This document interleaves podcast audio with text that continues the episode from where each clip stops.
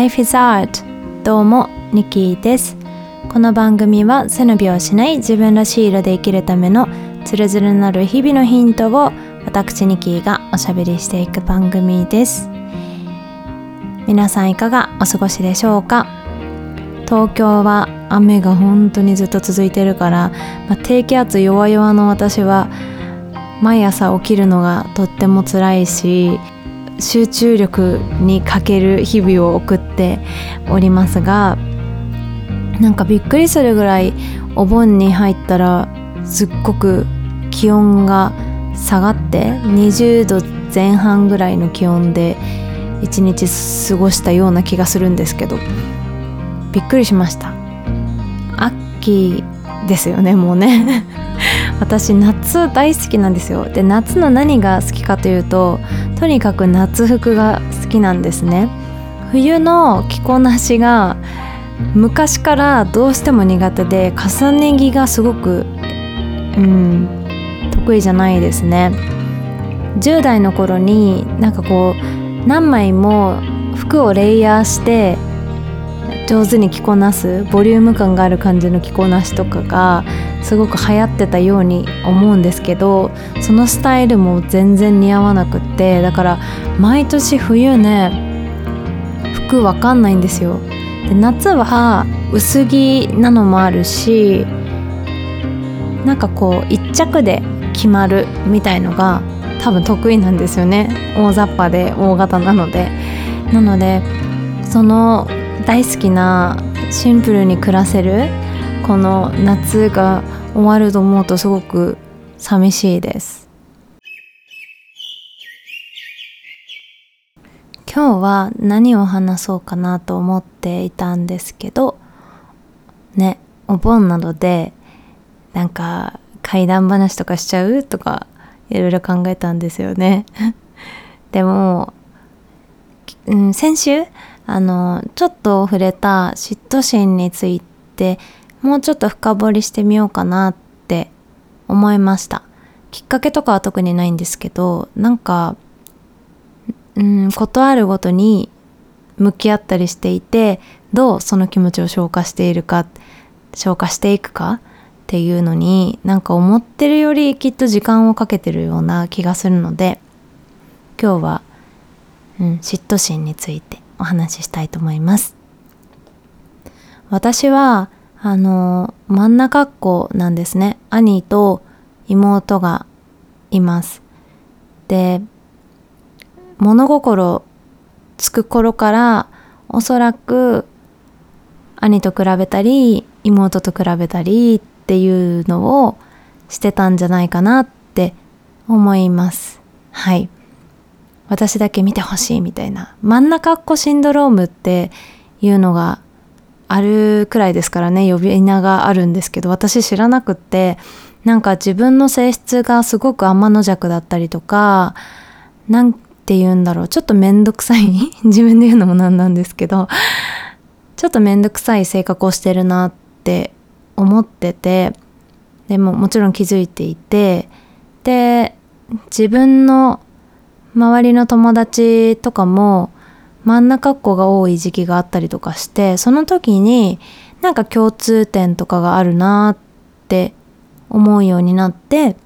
バランスをあのー、すごく取るというかとにかく何かの意見の中立にいる人が多いイメージがあります。うん。自分はそんなこと言いながらのびのびと3兄弟で育ったと思うんですけれどもでも、うん、きっと兄に比べて妹に比べて私は兄弟でダントツ何かと比べるとか何かと比較するそしてなんか嫉妬心を持つみたいな気持ちがその兄弟の中で私が一番強かったんじゃないかなと思います。両親からするとねもう平等に平等にあの育ててくれてたなって思うしそういう意識をねきちんと持ってあのうん育ててくれたなって私も思ってるんですけどでもどこかでねなんか真ん中っ子のうんくすぶってる何かがいつもつきまとうなと思います。はい。まあそれだけではないけどでもなんかそのうん性質として嫉妬しやすいやきもちしやすいみたいのが実は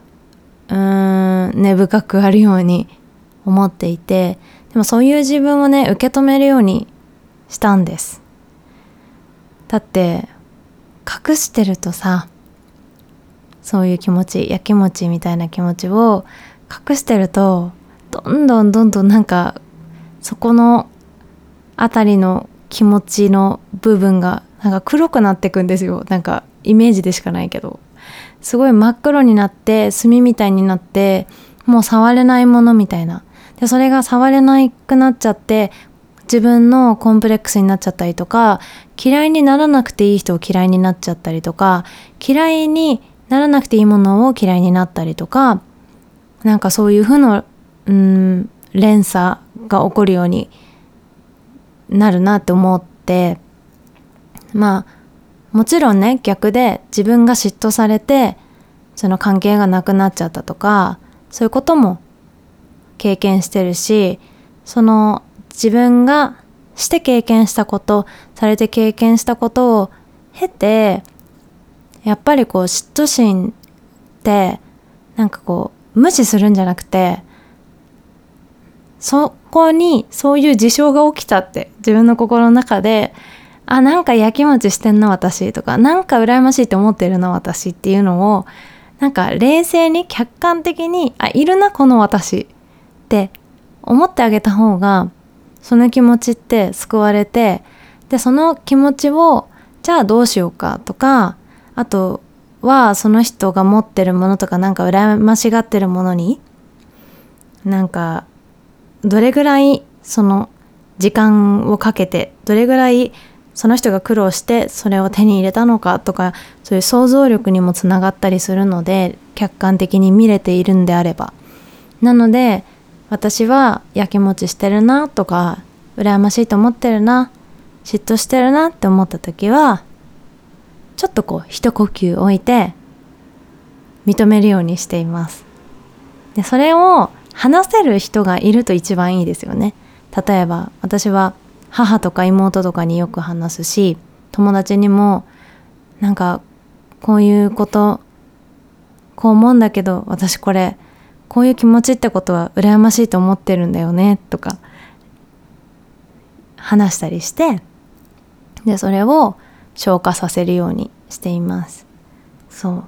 だから先週はなんかその人みたいになれるんだとか私もきっとこうなるポテンシャルがあるんだって思うと気持ちが楽になりなるっていう話をしたと思うんですけどそこに行くプロセスっていうのがまあちょっとはしょって話してたのでなんか深掘りできたらいいなと思って今お話をしているということですね。はい。そう。ね。だから私はその感情の中であらゆる感情あるじゃないですか自分の心の中に。なんか嬉しいとかその喜怒哀楽以外の部分ってものすごくあるじゃないですか。喜怒哀楽のその4文字の中でももちろんその4つの中一文字一文字の中に本当にたくさんの感情があってまあうん喜ぶにしてもさいろんな喜ぶがあるじゃないですか。それと一緒でその4つの文字を超えたなんかいろんな言葉にされていない思いみたいのもあるのでなんかそういうのは無視しないでまあ向き合った方がいいものは向き合って。でもなんかその感情に流されるとか感情に何だろううんうん振り回されるとかそういうことじゃなくて自分自身がその感情をコントロールできできるようにするための客観視ができていけたらいいのかなって思っています。そうちょっと嫉妬心からまたはみ出る話だけどなんか怒りのパワーとかもそうじゃないですか。アンガーコントロールとかそういうのもできるようになるためにはその感情に自分が振り回されない自分がコントロールできるようになんかこう自分なりの解釈だったりとか、うん、していく。自分なりに消化していく方を見つけていくっていうそれが大事なのかなって思っています。はい。そう。それに役立つのはやっぱりこう本をいっぱい読んで表現の幅を広げるとか誰かが表現した、うん、なんか作品だったりとかそういうものに触れてみると表現の幅がその感情を表現する幅が広くなって細かくなって一つ一つなんかこうちゃんと自覚を持って